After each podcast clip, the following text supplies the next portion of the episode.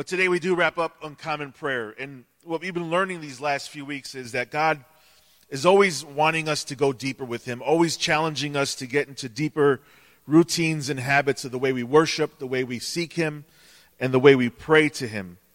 And this whole series has been challenging us about what it means to pray up to God. We learned that two weeks ago. Praying up requires that we acknowledge God. Reminds us that everything we have is His, and it realigns our motives and our purposes and our agendas to what His calling is in our life. Last week we learned about what it means to pray in, and I just heard really good feedback throughout the week on that message about how we have to admit our deep, desperate need for God. We have to believe that He is who He says He is, that He's able uh, to rescue us and to save us. And then we need to confess, right? We need to confess that God's word is what's true in our life, and we need to proclaim and we need to declare things over our life. This week, we finish up looking at what it means to pray out. How do we pray for others? This whole idea of praying out is built on the assumption that you have community, that you have people to pray for. Now, we pray for our families, we pray for our children, we pray for our parents, we pray for our close loved ones. But this is looking more at a bigger picture of what does it mean to pray corporately, corporately as a group of people for one another. And it's built on the idea that you have community. So today's message is, is really emphasizing the importance of community. And wow, do we need to hear this message today, perhaps more than ever? The big idea doesn't change. The big idea of the series remains the same.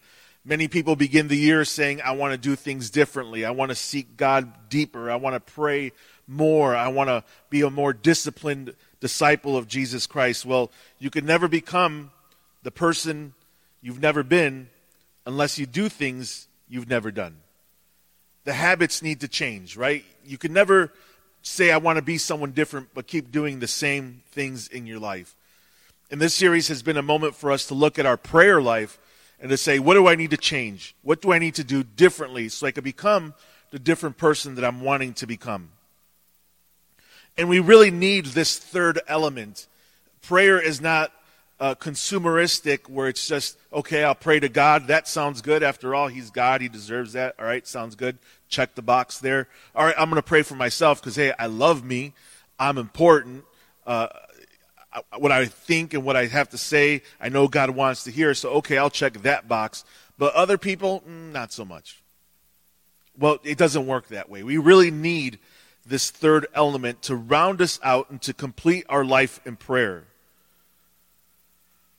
And Psalms 122 is saying that we need to be praying for one another.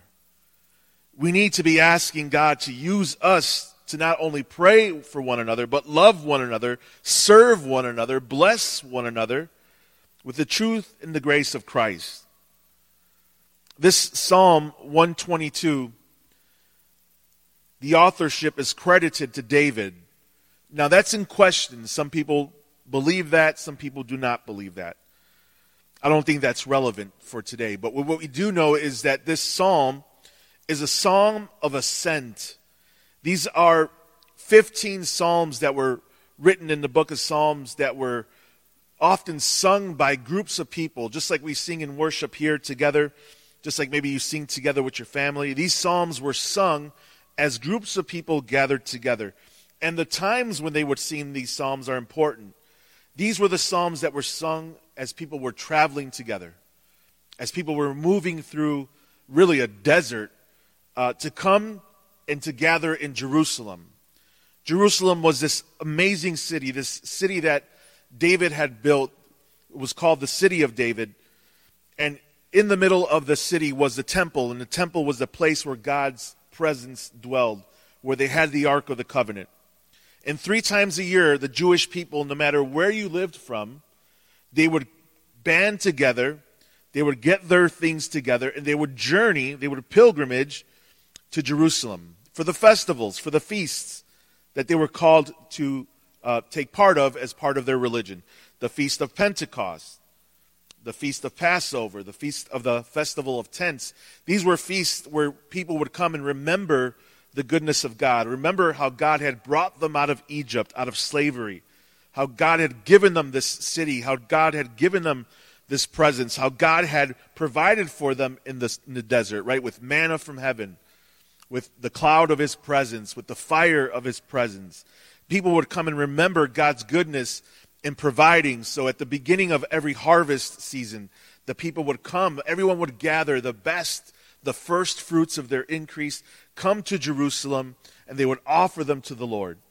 Then at the end of the harvest season, again people would come together, bring the best of the end of the harvest season, and give it as an offering to the Lord. And I want you to get the mental picture of people banding together, saying, It's coming, that's it. The trip is here. The trip is here. We're going together. And as these bands and these families would gather together in droves, I mean, multitudes of people, as they walked, as they got nearer, step by step, to Jerusalem, to the presence of God, to the house of the Lord, what was on their lips? These psalms. These were the psalms they were singing as they were traveling together, moving together. Whether you were coming from near or whether you were coming from far, People were singing, people were rejoicing. Why? Because they were moving together deeper into the presence of God. Arriving at the gates of the house of the Lord. And this psalm serves as a reminder for us of what our attitude should be, of what our culture should be as a people of God who seeks Him together. So let's start here in Psalm 122. And the way I'm going to frame this message is is I, I, want us to read the psalm. I want to point out some truths of the psalm. Then I want to give us some real practical prayers to pray, to pray out for others. That our culture, that who we are as God's people, would be the same as those who were singing these psalms. So Psalm 122 begins like this in verse 1. It says, I was glad when they said to me, Let us go to the house of the Lord. And now, here we are, standing inside your gates, O Jerusalem. I was glad when they said to me, Let us go to the house of the Lord. And now here we are, standing inside your gates, O Jerusalem. The first truth of the culture of people who pray out, a culture of a people who are seeking God together, is that seeking God together is a journey that brings joy. It's a journey that brings joy here the people are saying, I was glad when they said to me, Let us go to the house of the Lord. The house of the Lord was the Lord's temple. The people were gathering to go there together. And there was an infectious joy. There was a real sense of community saying, Hey, we're all doing this together. We're on this trip together. We're walking together. We're pressing deeper into the presence of God together with every step you take, with every step I take. Together, together, let us go we get deeper into God's presence, we're almost there. This let us go into the house of the Lord. It, the meaning behind it is more emphatic. It wasn't, hey, let us go there. Yeah, let's go there. All right, sounds good, let's go. No, it was more of a feeling of, we will go there. We will go to the house of the Lord. It was emphatic. It was determined. It was a choice. It wasn't a you know, hey, it sounds good. Yeah, I'm not doing nothing for the next few days. Yeah, let's go to the house of the Lord. Let's go hang out. No, it was saying we are going to the house of the Lord. And I am glad because of that. And there was a great joy of being around other worshipers to go and to praise God. And David, who was known for his passion, for his worship, worshiped so deeply that one time fell right out of his clothes, didn't even realize it, other people were criticizing his passion for worship. David takes part of this journey as well. Now, David doesn't have to go too far because David has his palace right there in Jerusalem. So it's just a short walk for David. But even though it was a short walk for David, even though it was the morning commute, if you will, for David, even in the morning commute, David is saying, I'm glad. I'm glad I'm stuck in traffic. I'm glad I'm dealing with all these people. I'm glad that I'm in this multitude. Why? Because we're all going deeper into the presence of the Lord. There's something about David who understood God in his heart, right? This was a man after God's own heart who, when he was around other worshipers, other believers, praising, singing God, looked around and said, This feels right. This just feels good. And I don't know about you, but have you ever been in church? Or you ever been around people who are praising and worshiping, worshiping God? Maybe a prayer meeting, maybe a small group meeting. And when you're in that company, you can't help but say, This feels good. This is what's right.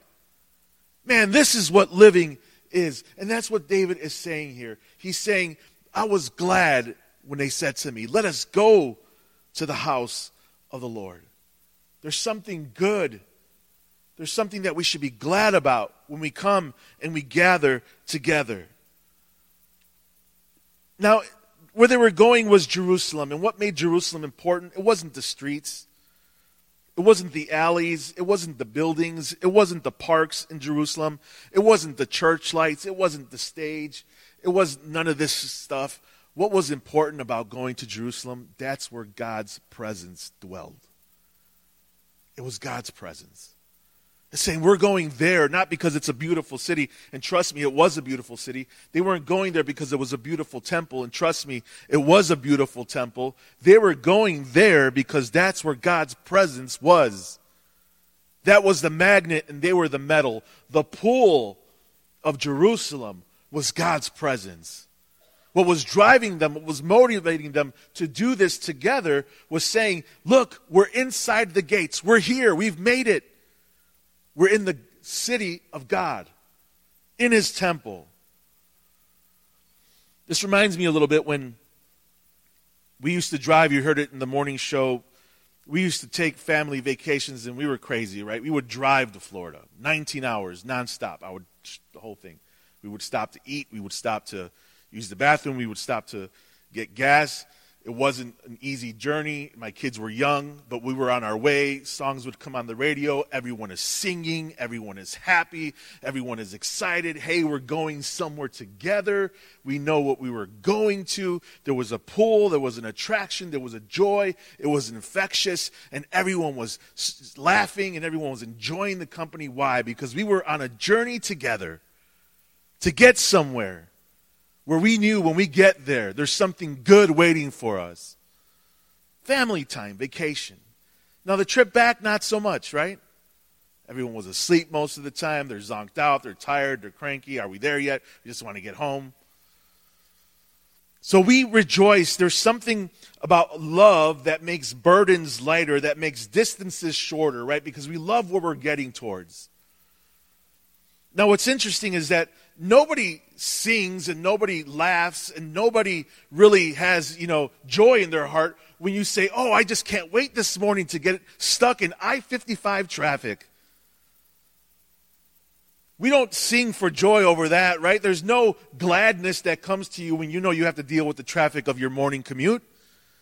But here, this was something that David did regularly. David did this on a regular basis. And because worship and because praise was part of his common discipline as a believer in God, he rejoiced when he was in the presence of other believers. He rejoiced when he was stuck in traffic. He rejoiced when it was a struggle to get there because he knew, he knew he was going to the temple.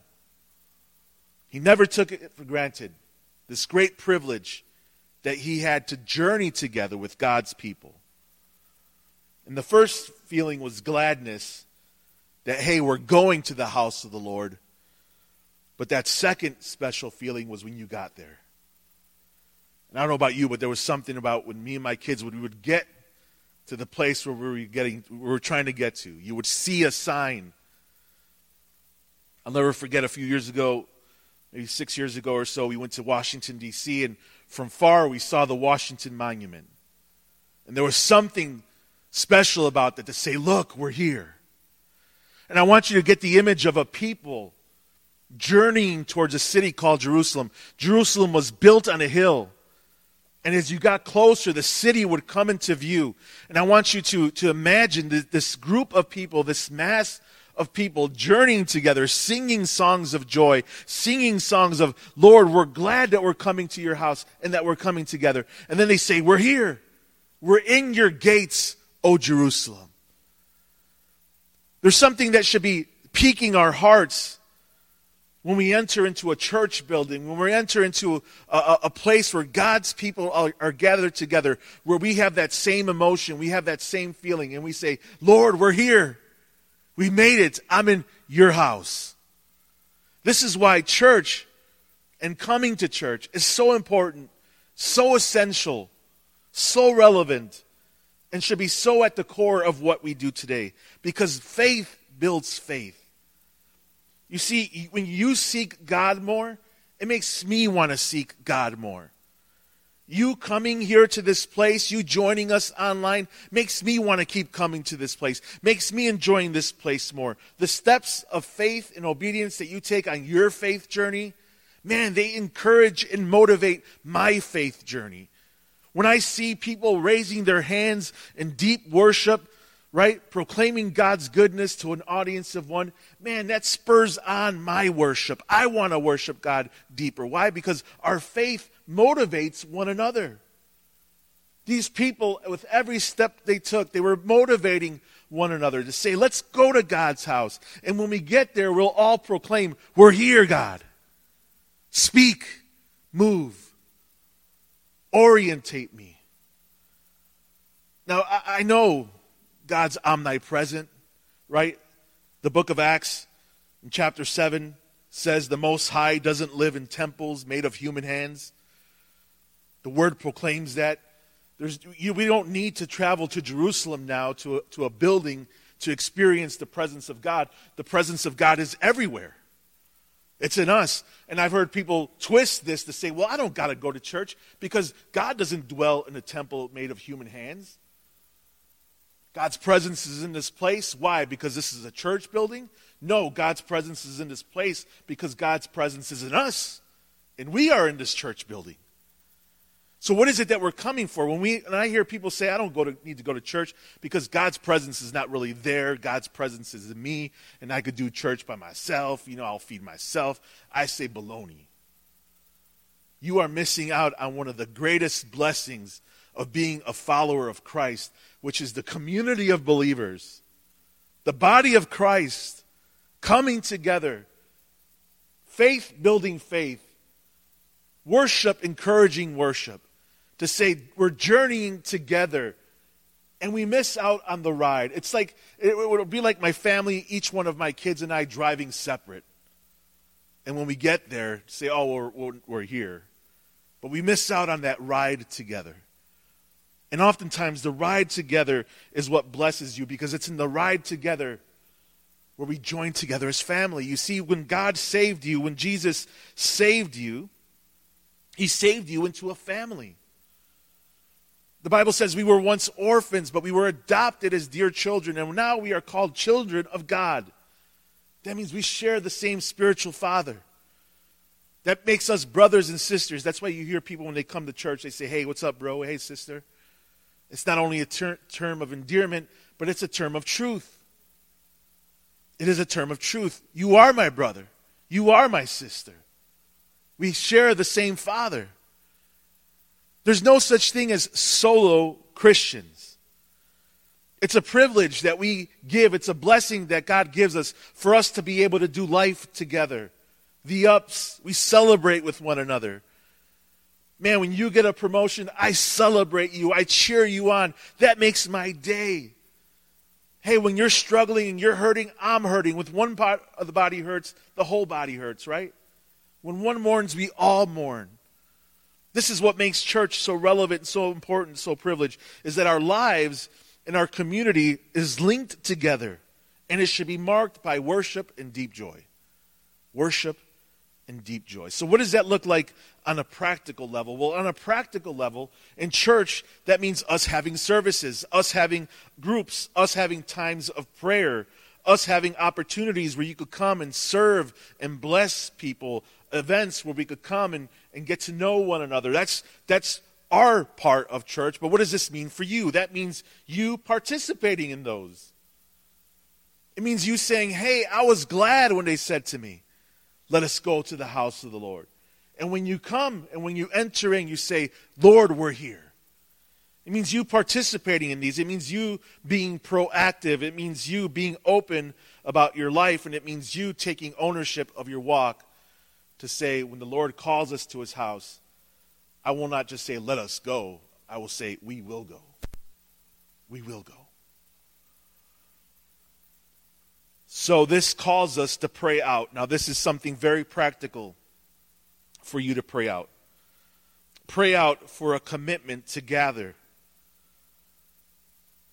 to gather consistently, to gather expectantly. When these people came to Jerusalem, they went there expecting something.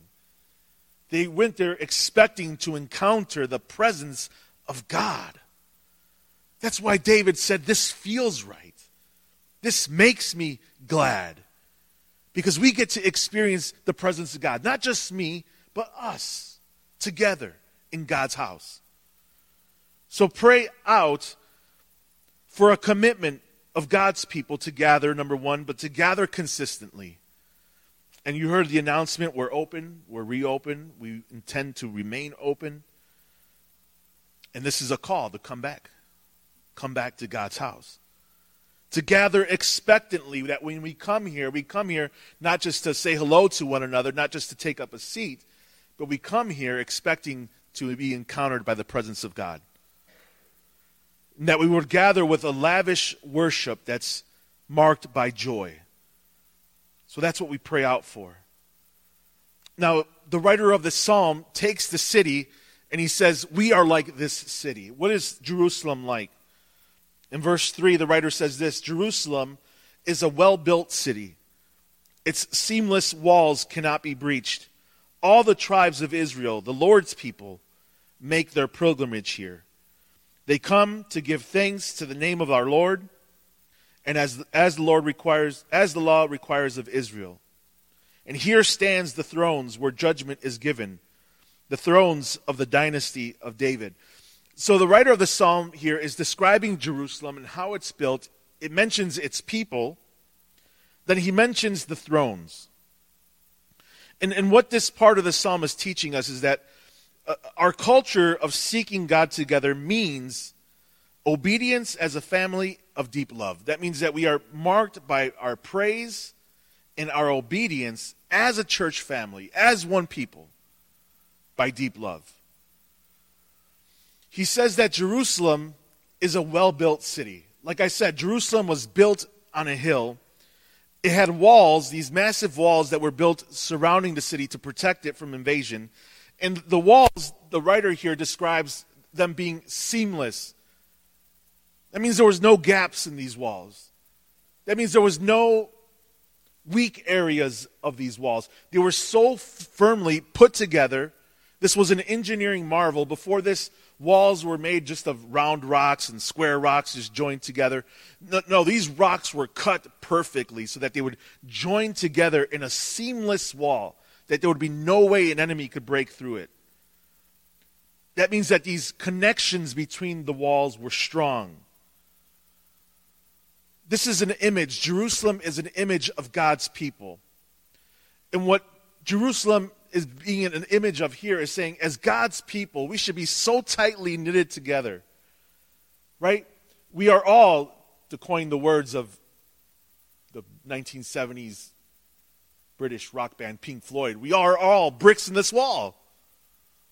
We are the wall.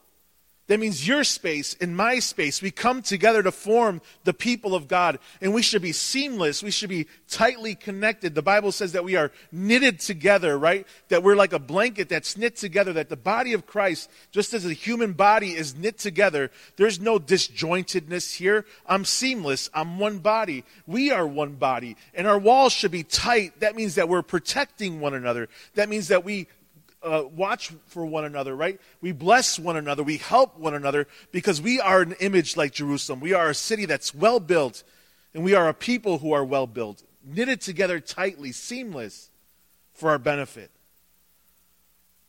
It also says that the city was a compact city. That means that Jerusalem, in, in, in the times of Jesus, it was a tight quartered city.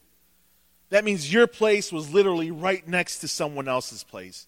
And when you're living in a dry, arid, desert place, they had no shut and closed windows. Everything was open. That means You heard your neighbor's conversations, they heard your conversations. That means you shared the same water wells. That means you shared the same plazas where you would go and spend time during the day. That means there was a deep sense of community because the city was close. And what the writer of the psalm is saying is, as people of God, we should be close. We should be talking to one another. We should be sharing life with one another. Why? Because we are a well built city.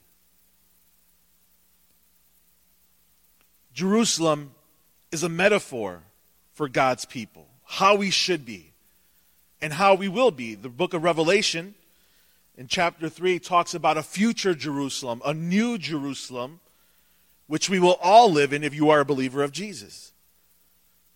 This new Jerusalem will be our home, and it symbolizes of how we are to be as a people. One people in the presence of God, living together, worshiping together, praising together, and glad to be doing it. So we need to pray out for a strongly connected church family. Pray that a deep love be nurtured here for God and for one another. That we would be this well built city, that we would be a church that's seamless, no gaps. And if there is a gap, that we would stand in that gap, that we would fill that gap for one another through prayer, through love through service. Now, this portion of the psalm also mentions the 12 tribes of Israel, how they would come and they would gather here. So, the image of Israel is not only a secure city with walls that cannot be breached, but also a city that's united. 12 tribes, different histories, different traditions, different tribal celebrations, but same ancestry all belong to the Lord. What this is saying here is that these were a people who were very different from one another, but yet were one. That there was diversity in Jerusalem, but yet there was unity woven within the diversity of Jerusalem. And this is very important for our culture today because if there's one thing that's happening today in today's culture is we group everyone.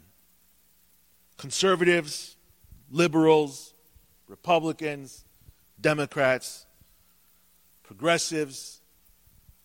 You label people, and what that does is it keeps everyone separated. And what it's doing is it's dividing God's people. And what this is saying here is in the city, everyone was mixed in together 12 tribes, different opinions, different histories, different traditions, different backgrounds, but all God's people and when it came time to come into God's presence and to worship with one another, there was gladness and there was joy. And this is what we should be as God's people. Uh, remember, Jerusalem is an image of what we are to be as God's people. In the moment the church cannot fellowship with one another because we have these different cultural identities, that's when we've taken our eyes of what really matters in our walk with God because we've let our earthly identifiers take the place of our heavenly identifiers. When what should identify us is our common belief in Jesus. So we need to pray out. We need to pray out for spirit filled unity amidst of the diversity of the family of God and that we would protect it. That we would protect it. That God would keep this place united that there wouldn't be divisions in this church, that there would be no cracks in our walls, but that we would be seamless with one another. Now, it says in the psalm that the people came to give thanks, to give thanks to the Lord, and that's the why. Why do we come? We come to give thanks and to praise his name. Listen, coming to church and being part of the church, it's not a place to just socialize and make friends. That happens here. That's what happens here. We socialize, we make friends here, but that's not the reason why we come here. This is not a place to come and get fixed and become normal, even though you do find healing, hope, and heaven here. You find that here, but that's not the reason we come here. We don't come here to get fixed. This is not a place where you come to push your agenda, your platform, your popularity, even though God will rewrite your agenda to be used for his purposes. That's what happens here. But we don't come here to push our agenda. The purpose of God's people gathering is that we would give praise and thanks to Yahweh, to God. And that's what the people here did. They came to give thanks to God. So we need to pray out that we would never tire of worship and that we would never minimize praise. This is why we gather. This is a worship service because when we come here, our sole purpose is to give God thanks, to praise His name, and to worship Him. We need to pray that our people, that this church would never tire of that kind of worship, that we wouldn't minimize it to something else. That is why we gather. Now, the psalmist continues to say, This is what's required. He's speaking of obedience. We didn't make this gathering up. New Life Community Church didn't say, we're going to meet on Sundays because it seems good. There was no democratic vote in the early days of the church to say, hey, let's be a group of people who gathers together. Could we all agree to that? This is not our thought. We gather as one people to praise and thank God in obedience because it's what He's commanded. This is not a human invention. This is God's design, and this is God's command to his people that we would gather together, that we would join together, and that we would come to give thanks and praise to him. It's his idea, it's for him. It's not our idea, it's not for us, it's his. So in obedience, we come and we do that. So we need to pray out for hearts of uncompromising obedience, living in total alignment with the Word of God. The last thing the psalmist mentions here in this part of the psalm are these thrones. These thrones are symbols of God's authority. These are the thrones that will be used in judgment. And in this kingdom, God is king of all. The thrones of the house of David uh, will bring judgment are an expression of God's authority over all his people, and we are under that authority. There's no greater authority, no pastor, no preacher, no leader, no government, no policy, no politics, no party. There's only one true authority in our life, and that's God, Jesus Christ, the King of all, who will give us the judgment that we deserve. So we need to pray out for humble hearts, submitted and fearing God, that we would celebrate his good judgment. So let's wrap up the psalm. In verse 6, we started with the position before God of being glad of coming to God's house. Then we talked about the people of God being like the city of Jerusalem, coming to give thanks to God and understanding God's authority. And now the psalmist here emphasizes prayer once again. He says, Pray for the peace in Jerusalem. May all who love this city prosper. O Jerusalem, may there be peace within your walls and prosperity in your palaces. For the sake of my family and friends, I will say, May you have peace. For the sake of the house of the Lord our God, I will seek what is best for you, O Jerusalem. So the culture of people who worship God and seek God together means praying and working for the peace and prosperity of our families, of our church, and of our community. You see the layers here in these verses of, of, of, Psalm uh, 122 in verses 6 through, through 9. It begins with the city, then it moves on to the family, and then it moves back to God. And the emphasizes here the power of prayer for one another. The truth is this we belong to one another. We need one another, so we must pray for one another, help one another. What does he pray for? He says, Let there be peace, shalom, in Jerusalem.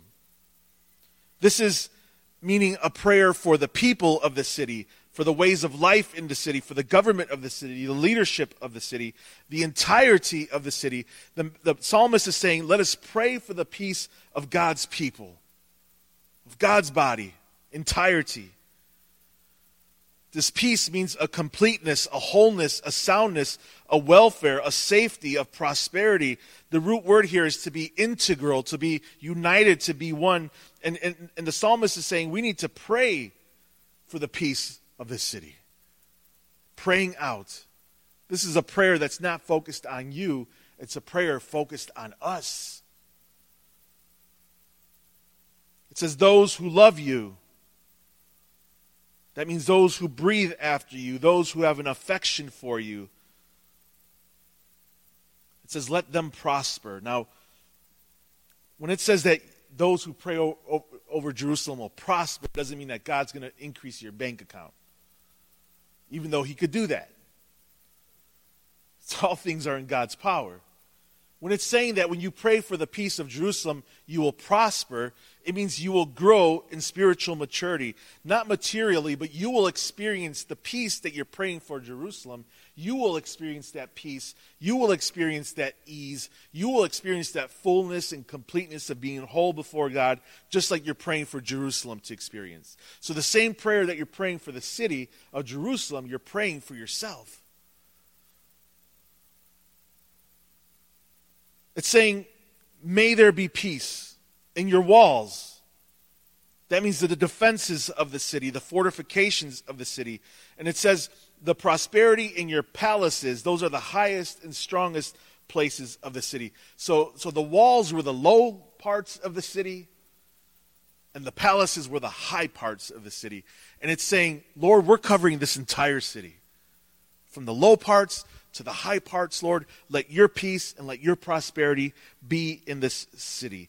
And, and, and let me say this when we pray for safety, when we pray for God's covering, when we pray that there would be peace in something, that doesn't mean that there's absence of danger. This, this safety doesn't consist of an absence of danger, but it's a peace that consists of the presence of God in the midst of danger. That even though there's danger, you still have peace. Our city is broken. And we will have danger in our city. We need to accept that, lest God comes and brings revival, which He can.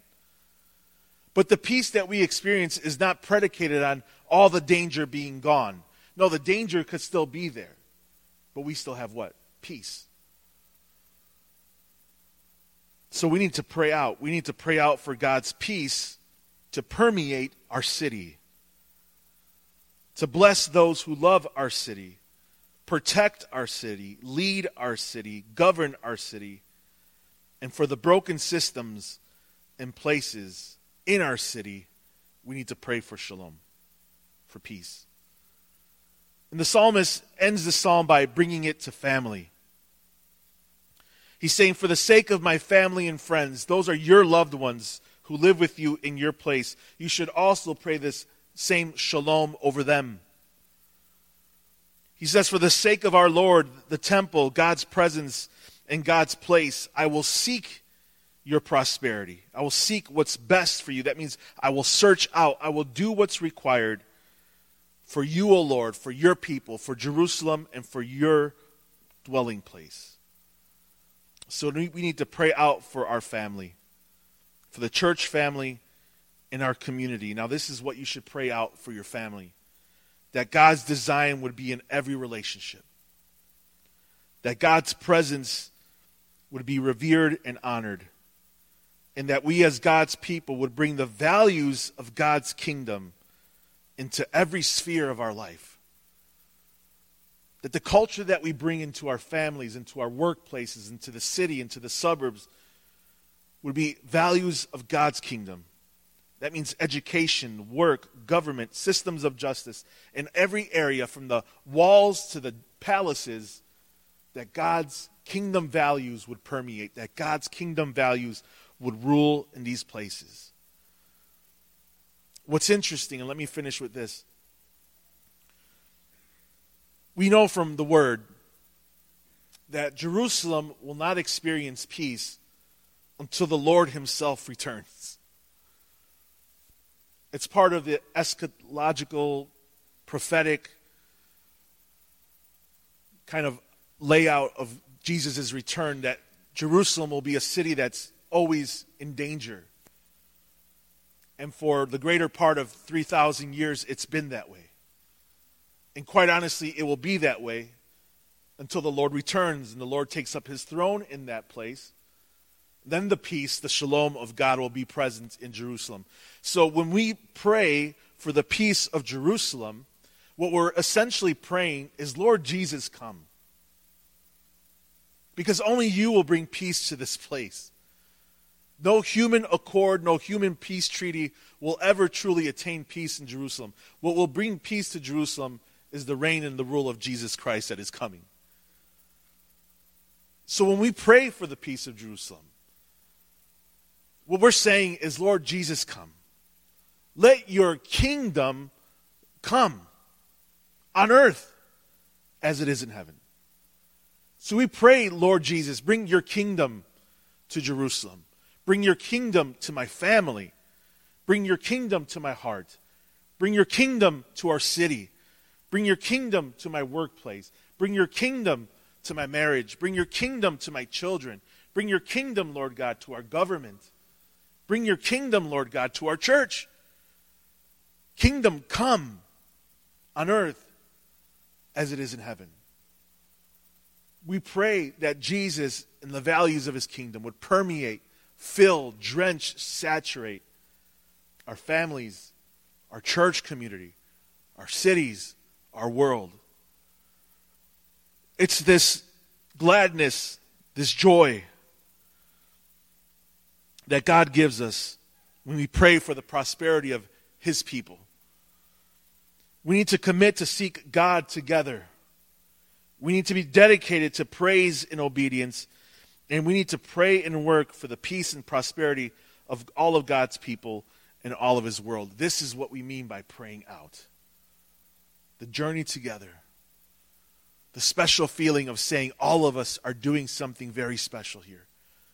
We're on this journey where together we walk deeper into the presence of God. And when we get there together, we stand back and we say, We're here.